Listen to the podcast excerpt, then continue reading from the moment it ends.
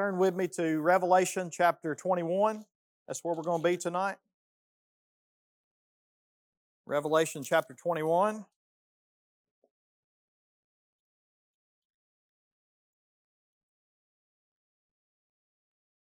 We've been talking about this new heaven and new earth that John saw coming down out of heaven, and um, he gives us a beautiful picture of what he sees in this, and um, and he he describes this city that is four square, the city that has um, walls that are 216 foot wide, and they are some 1,500 miles tall, or uh, there's some distinction there, some some 1380, some, somewhere between 1,400 and 1,500 miles. Um, but that's how long the walls are. That's how tall the walls are. That's um, uh, uh so four square is 1,500 miles on each wall all the way around. Three gates on each side. Uh, jewels of all kinds in the gates. And you remember from, I think it was last week where we talked about that we were seeing in chapter 17 the, the picture of the, the prostitute and the way that she adorned herself with jewels, and yet it was gone in, uh, in, in just a matter of moments. And then here we see the bride of Christ adorned with this city and with all these jewels that last forever and ever. And so we got to see the difference, the contrast, I guess you could say, between the two. But tonight we get to the part to where he looks inside of the city and he starts showing you what he sees. Up to this point, he's focused on the walls. He's focused on the dimension of it. Um, and so he's focused on the foundations and what you got to see around it.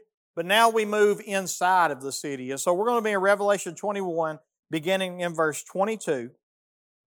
And I want you to notice it says here, And I saw no temple in the city, for its temple is the Lord God the Almighty and the Lamb. And the city has no need of sun or moon to shine on it, for the glory of God gives its light. And its lamp is the Lamb. By its light will the nations walk and the kings of the earth will bring their glory into it, and its gates will never be shut by day, and there will be no night there. They will bring into it the glory and the honor of the nations, but nothing unclean will ever enter it, nor anyone who does what is detestable or false, but only those who are written in the Lamb's book of life. All right, so now before we start studying this, I'm going to finish reading in chapter 2, or uh, chapter 22 in a minute. But uh, who who is the only, who are the only people that are in this city, according to that verse? All right, so when we go back and start looking at the nations and the kings that bring their glory into it, what does that tell us about these nations and kings that get to come into it? Their name is in the Lamb's Book of Life, right? All right, because again, we just came from uh, the last rebellion that Satan led, and he led many kings and many nations into a battle against God and his king. And so basically, what we see here is that there were kings and there were nations that actually get to come into this city that apparently their name was in the Lamb's Book of Life. And so that's going to be important when we look at that. But look at chapter 22, verse 1. Then the angel showed me the river of the water of life, bright as crystal, flowing from the throne of God and of the Lamb through the middle of the street of the city. Also, on either side of the river, the tree of life with its 12 kinds of fruits, yielding its fruit each month. The leaves of the tree were for the healing of the nations. And that word could also be translated, we'll look at it here in a minute, but it's the Greek word uh, and from which we get our word therapeutic. And so, what does it mean when something is therapeutic? It's good for you. It's it's healthy for you. It's healing for for you. And so that so I don't want you to think that this is going to mean that there is sickness in this land. That's not what he's saying. He's going to be he's saying that because they get to eat from the tree that he puts in this garden for them, that they continually get they continually gain life. They continually gain therapeutic uh, um, healing and things from this tree. And so we'll get to that in a minute as well. Verse 3 No longer will there be anything accursed, but the throne of God and of the Lamb will be in it, and his servants will worship him. They will see his face, and his name will be on their foreheads, and the night will be no more. They will need no light of the lamp or sun, for the Lord God will be their light, and they will reign forever and ever. And so, again, I think if it, I, I'm, I'm not going to outline this one the way that I normally would, but I want you to notice that the first part of Revelation 22 or 21 really focused on the outer dimensions of the city and the massiveness of this city, basically. The beauty of this city, as far as the walls and the, the streets that were made of gold that was clear as crystal glass, um, the jewels that were in the walls and in the foundations. And so, whenever we get to the last part of Revelation 21, I believe the focus changes from the outside to what's inside of the city. And the reason I say that, again, when you go back up to 22, I want you to notice what he says there. And I saw no temple where? In the city.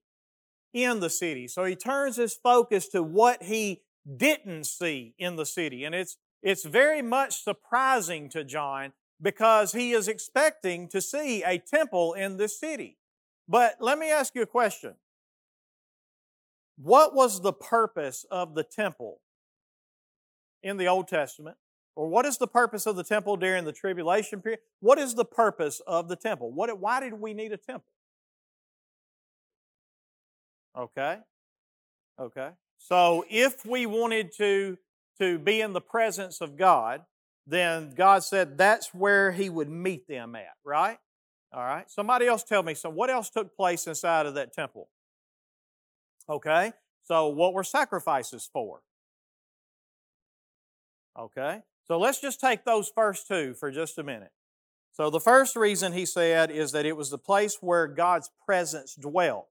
So that let us know that God's presence, as far as it being everywhere, but we were not able to be in that presence, correct? So there was a separation. And how was it separated in the temple? The veil. Behind the veil is the Holy of Holies. In front of the veil, you had the priestly eh, area to where the priests did all of their work. Behind the priestly area, you had the Jewish place where only the Jewish males could come to be able to bring their sacrifices in for the priests to do their work. Behind that, you had the Gentile court. And the Gentiles couldn't go any further in, but they could go into that part of it. So what, one of the things that the temple always showed us was that there was always been a great separation. First off, between God and men. Even his chosen people, even the Jews couldn't go behind the veil where his, where his presence dwelt, where he said he rested over the mercy seat, right? And so one of the reasons why, or you tell me, why is there no temple in the new city?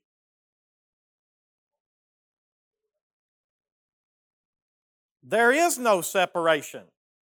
Yes, Jesus tore the veil whenever he paid the price, right? But even still, even though we have the Holy Spirit with us, are we dwelling in the presence of God the way that is described in this new city? That's exactly right. And so, what we see in this is that there's no need for a temple in that regard because there is God. Notice what it said again. Go back with me to um, 21, verse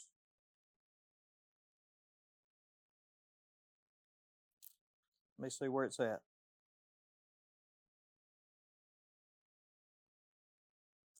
Go back with me to 21, verse 3.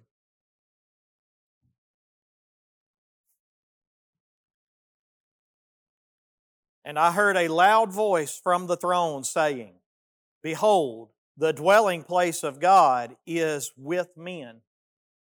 He will dwell with them, and they will be his people, and God Himself will be with them as their God. And He will wipe away every tear from their eyes, and death shall be no more. And so, anyway, again, what we see here is that there is absolutely no separation whatsoever between God and His full presence, His full glory, and man.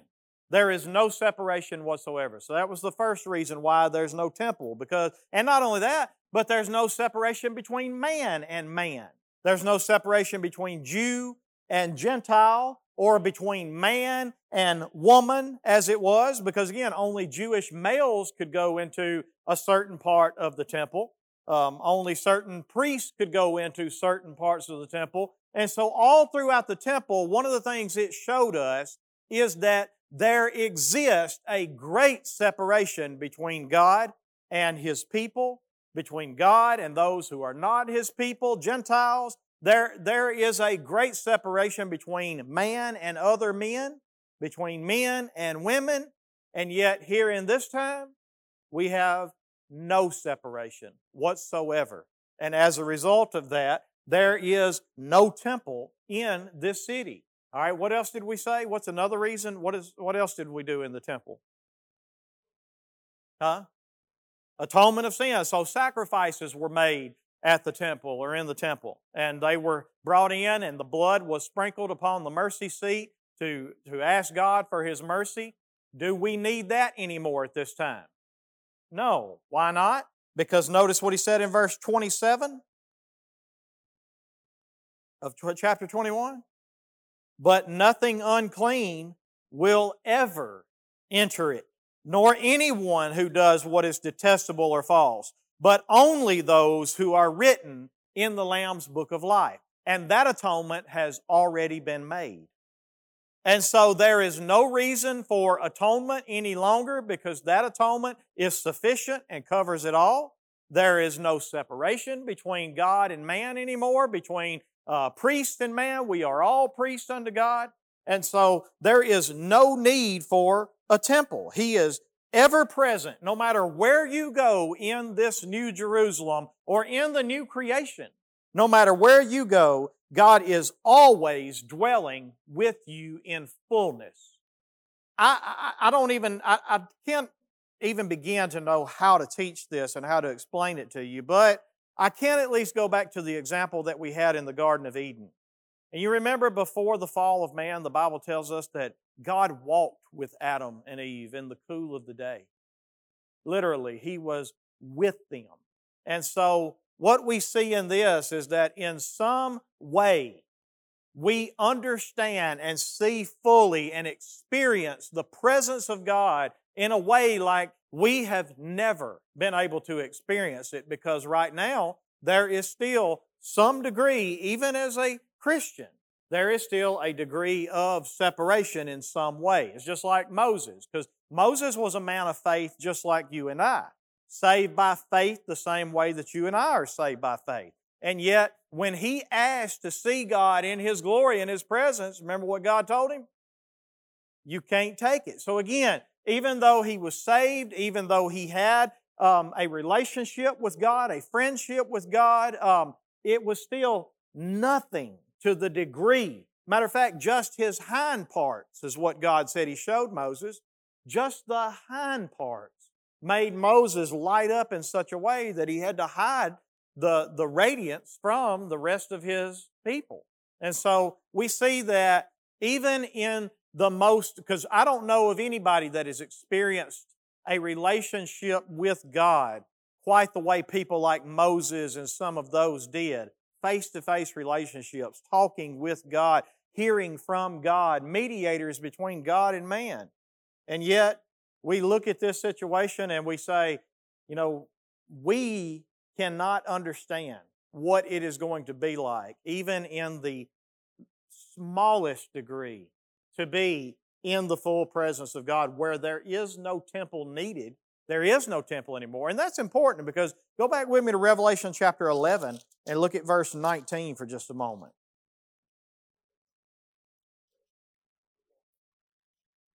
That's right.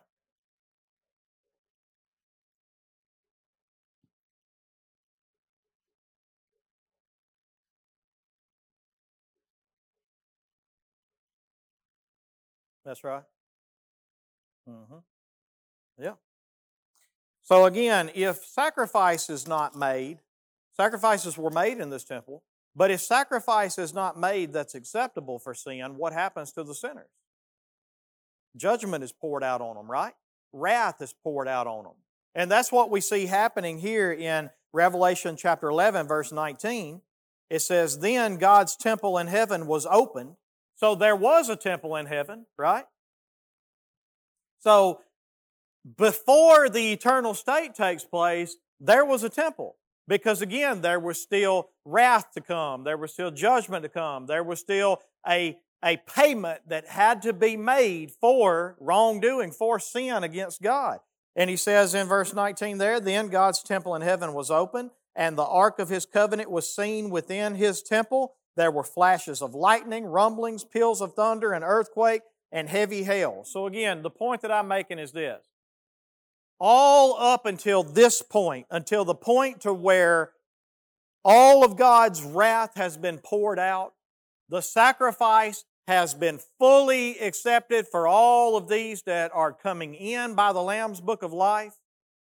And so, whenever we look at this situation, you had a temple before that took place. Now that all of that has took place, there is no temple needed. There is no reason whatsoever for a temple. And you say, well, they came to the temple to worship too. But here you see that they are worshiping God without having to go to a particular place because where is God in this place? He's everywhere. That's exactly right. And that's what it says next. Keep reading with me in verse 22. And I saw no temple in the city. Why? For its temple is the Lord God the Almighty, and the Lamb. That is the temple. You live in their presence. You, um, I think uh, it was Paul that said in Acts chapter 17 that it is in Him we live and move and have our being. And so, in, in some sense, the same way here, there is no temple because God, the Lord God, and Jesus Christ, the Lamb, they are the temple and we dwell and we live and we move and we exist in His presence everywhere that we go. And again, this is not something that I, I can teach you tonight because the truth of the matter is, I don't get it. I don't, I don't know how this is going to be. I don't know. All I can tell you is that the Bible gives me just a glimpse of it, just so that I can understand. The way that it's going to be then is nothing like it is now. And that's where he gets to here in a minute. Right now, we have detestable and unclean, and we need sacrifice, and we still experience, or sinners still experience wrath. We still experience discipline and judgment in some ways. But in this time, none of that takes place anymore. And so then in verse 23, he says, And the city has no need of sun or moon to shine on it for the glory of God gives its light, and its lamp is the Lamb. And you remember a few weeks ago we were talking about how every time God always uh, revealed Himself and manifested Himself to people, or especially when the, He displayed His glory, it was usually revealed in light. It was a magnificent light. And so in this city, in this temple, we don't need the sun. There's not going to be a moon because there's not going to be any night. Uh, we're not going to need to sleep because we are entering into God's rest. And so ultimately, we are always rested. We are never out of rest. We are always in rest. And that, that's something that I think that some of y'all can appreciate. I know I can appreciate that. but um,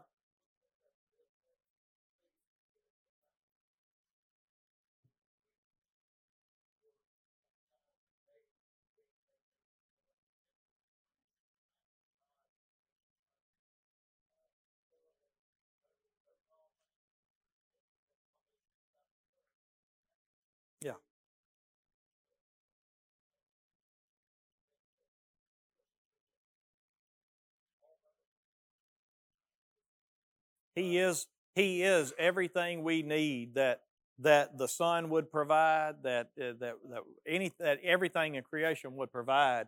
He is the source of all life.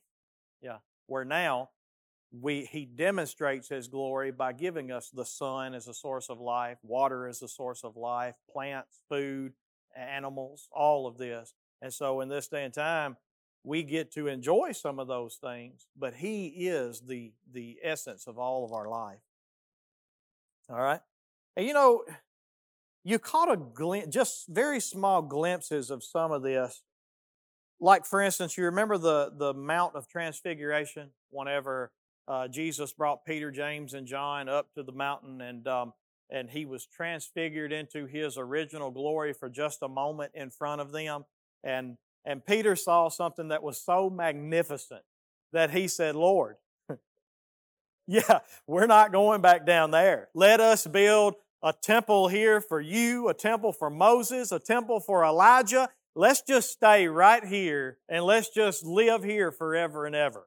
And I mean, and then not only that, but you saw, again, we, I've said it many times, but when Jesus was here, um, anybody that had a need, if they were hungry, even if there wasn't food, what did Jesus do? He made food. he took and made food out of nothing. Um, if there was no water. He would say, I got water that is, that you'll never thirst again. If there was, um, if there was, um, sickness, it was gone. If there was turmoil in weather, he said, peace be still. And so ultimately, you caught little glimpses of what it would be like to be in the presence of God all the time. You would get to experience a glory that you wouldn't ever want to come back to anything here you would rather build a temple there and just stay there for all eternity. Um, if there, if there, it was anything that could go wrong, you're in front of the man that at all he does is speak a word and it is done that fast to the point that the disciples looked and said, "Who in the world is this? That even the winds and the waves just obey him." I mean, can you imagine being in the middle of hurricane, whatever, what was that one that just came through? Uh, Ian, can you be, imagine being in the middle of Hurricane Ian and Jesus steps up and says, and immediately everything just dies down and the sun pops out and it's perfect? It, well, I, I have no clue what I would do. I'm just, I'm just saying that we have caught glimpses, I mean, very small glimpses, just in the life of Christ of what he's talking about that we will experience here. All right, and then when you go down to verse 24, notice he says, and by its light, what is its? What does he mean, its light? What's he talking about? The city. The city. That's right. Notice what he said in verse 23. And what has no need of the sun or the moon? The city. Because by its light, and what was the light of the city? God's glory, the Lamb's glory. All right? So by its glory, so we're talking about the city and what's inside the city. By its light will the nations walk, and the kings of the earth will bring their glory into it. Now, this, um, again, I want you to understand that this is not talking about um, rebellious kings, rebellious nations. This is not, these are people that are in the Lamb's book of life. But in some way or another, they are kings and nations that get to bring their glory into this city. And so there are several possible interpretations of this. One of them could be in, uh, if you'll look at Luke chapter 19, to see who these kings and who these people may be.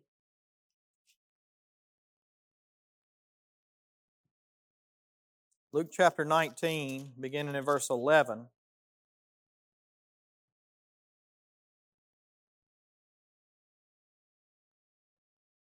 We always try to let Scripture interpret Scripture, right? And so you can't go wrong if you try to find Scripture to back up what you're actually talking about. So let's see if this could be a possible interpretation. As they heard these things, he proceeded to tell a parable because he was near to Jerusalem, and because they supposed that the kingdom of God was to appear immediately. So, why is he fixing to tell this parable? Because they supposed that the kingdom of God was going to appear immediately, right? And so, because of that, he's going to tell a parable about the kingdom of God. So, when we tell this parable, this is what he's talking about. So, now go with me to verse 12. He said, therefore, a nobleman went into a far country to receive for himself a kingdom and then return. Calling ten of his servants, he gave them ten minas and said to them, engage in business until I come. But his citizens hated him and sent a delegation after him, saying, We do not want this man to reign over us. When he returned, having received the kingdom, he ordered these servants to whom he had given the money to be called to him, that he might know what they had gained by doing business. The first came before him, saying, Lord, your mina has made ten minas more. And he said to him, Well done, good servant, because you have been faithful in a very little, you shall have authority over ten cities. And the second came, saying, Lord, your mina has made five minas. And he said to him, And you are to be over five cities.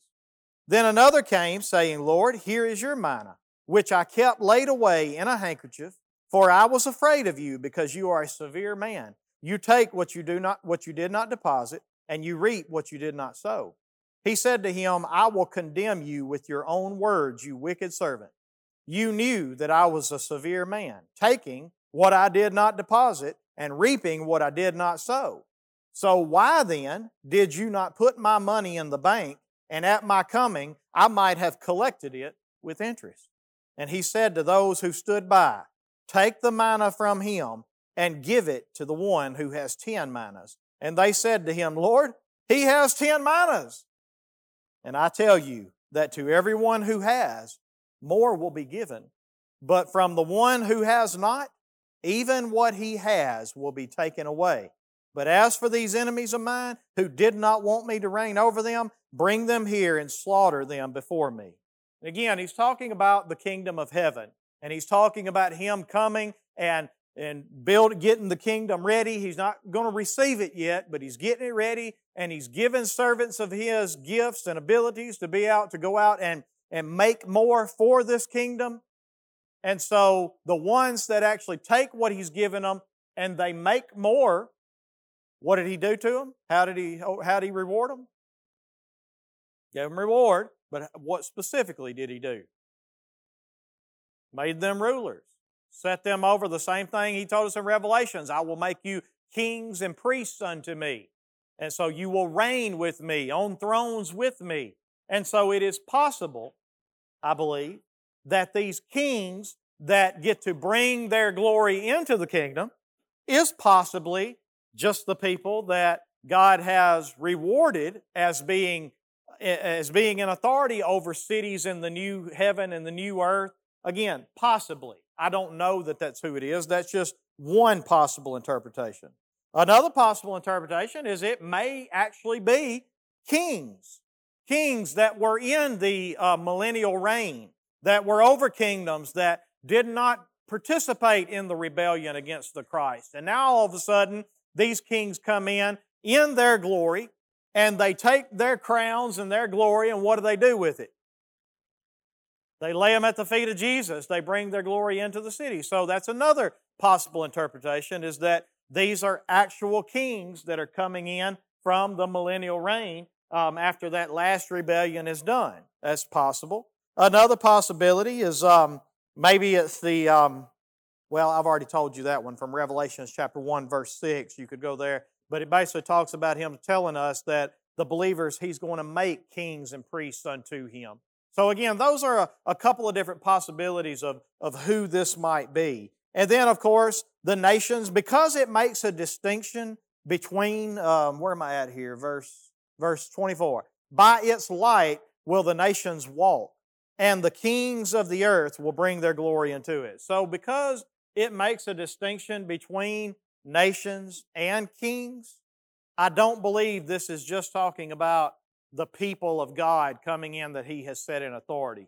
I think more than likely this is probably true kings of the world that didn't participate in the rebellion that now, and then also the nations that were in the Lamb's Book of Life that didn't participate in the rebellion that now get to come in, but yet even still they hand over all their glory to this city because all the glory belongs to God. And so I believe that's what we're seeing in verse 24. But then it says next in verse 25, and its gates, and again, what are we talking about when it says its? Still talking about the city, right? So we were talking about the, the light of the city. We were talking about no temple being in the city. We were talking about the people that bring their glory into the city. And now we're talking about the gates of the city. And notice it says the gates of the city will never be shut by day. So, does that mean that they're going to be shut at night? Good catch. Keep reading with me. And there will be no night there. So, what does that tell you about the city's gates? They're always open. And that kind of says to me that this is going to be a city. I believe that what we're looking at here is what Jesus was talking about when he said, I go to prepare a place for you. And if I go to prepare a place for you, I will come again to receive you into myself, so that where I am, there you may also be. And then he told him, he said, In my Father's house are many rooms. I know some people translate that, or some versions translate that many mansions. I don't think that's a good interpretation because that's not what he's saying. Um, he's saying, In my Father's house are many rooms. So I think what we're looking at here is the Father's house because this is where He dwells. He's everywhere in here, right? And I believe that what we're looking at is the city with, to where we all have rooms in this place, and every one of us have a, a place here to live here, to dwell with God, and this is where our dwelling is. But I wonder if the reason why the gates are always open is because not only do we get to inherit this new city, but you remember when John first started out in Revelation 21? It wasn't just the New Jerusalem that he saw. Go back with me to Revelation 21, verse 1. Notice what he says. Then I saw a new heaven and a new earth. For the first heaven and the first earth had passed away, and the sea was no more. And then look at verse 2. And I saw the holy city New Jerusalem coming down. And so I wonder here if what we're looking at is a new heaven, a new earth, and yet a new Jerusalem in this new earth that God dwells, and He's going to dwell everywhere, we know that. But God dwells in the city, and we get to dwell with Him in the city. We get to walk with Him. We get to walk by His light. We get to share in His glory, get to experience His glory. And then at the same time, the gates are always open because we didn't just get a new Jerusalem, we also got a whole new earth. I mean, can you imagine the Grand Canyons that we're going to get to experience? Can you imagine the, the mountain ranges that we'll get to fly over probably? Because think about it. The Bible tells us that we're going to have a body like Jesus had, right? What was Jesus able to do with his new body? What's that? ascend and descend. What else was he able to do with his new body? Whenever the disciples were behind locked doors, he went from he went from one place to the other in a thought. In a thought. He moved from one place to the other. And yet at the same time, he got to sit down and enjoy food with them. He ate with them. He drank with them. He um, and so, you know, we get to experience bodies so that not only do we get to experience God's presence in the New Jerusalem, but we also get to display, we also get to experience an uncursed display of His glory in a new heaven and a new earth. It is crazy. That's exactly right. It's, it's unimaginable. You, you can't comprehend it because all we know is the curse. And again, I think that's the whole point that John is trying to get across here is that there is going to be none of that anymore. So you get to experience the presence of God in a way that you can't even imagine it. You get to experience a new heaven. And again, he's not talking about heaven as in just the place that God dwells because that's where all this came out of. All right? So he's talking about a new, I believe, a new universe because the Jews understood that when the Bible talked about the heavens. It was talking about the first heavens being, being the place where the birds fly, the second heavens being the place where the stars dwell, and the third heaven, the place where Paul said, I was caught up to the third heaven, that is the place where God dwells. And so we get new heavens, if you will. So we're going to have new sky, new universe, new stars. And so we won't need a rocket ship to take us to Mars to the new Mars, if you will. I mean, as we said a minute ago, if I'm interpreting this correctly, it is likely that when we have a body like Jesus's, you will think about being at another place, and guess what? in an instant you will be there. So, and I could, again, I could be way off. So please don't hear me teaching some doctrine about this is the way that it's going to be. But again, I don't think that I'm too far off whenever I read this and, and we interpret it the way that we are.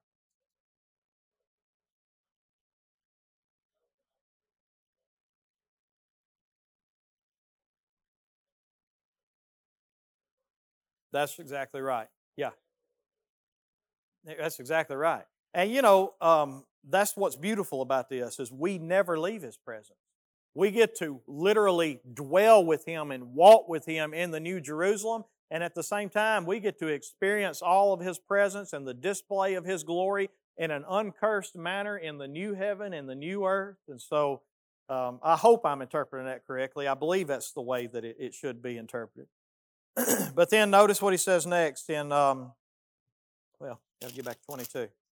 All right, 21. In verse um, 25, it says, Its gates will never be shut by the day, and there will be no night there.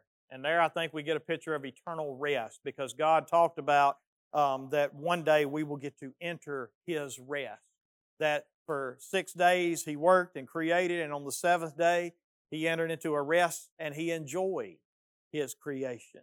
And so I believe in the same way when we enter into his rest, it's just a time where we get to just always eternally enjoy everything that he has made. And most importantly, to enjoy God himself. And then in verse 26, they will bring into it. And who is they? Huh? The people, the kings, the nations, who are walking by its light and who are bringing their glory into it. They will bring into it the glory and the honor of the nations. And then verse 27 But nothing unclean will ever enter it, nor anyone who does what is detestable or false, but only those who are written in the Lamb's book of life. And I think that's a very important distinction that we understand that when he says they, the nations, because there are some people that interpret this to still be the talking about the millennial. Um, and there's no way that this could be talking about that because he says very plainly, uh, nothing unclean will ever enter into this into this kingdom, into this city of God. Only those who are written in the Lamb's book of life. Do I have time to keep going? Let's stop there.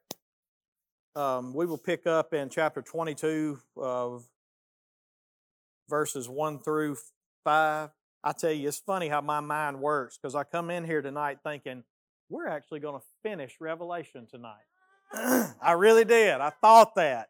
Uh, we didn't we didn't get to, but um, we are we're very close. And so next week we'll come in and we'll take at least the first five verses of Revelation 22, and um, and if the Lord wills, we may just go ahead and go through the end of it um, and and and wrap it up. And we've been in it for a long time, but and I, I'm actually thankful that we went through it. I didn't really want to because there are so many different ways to interpret this.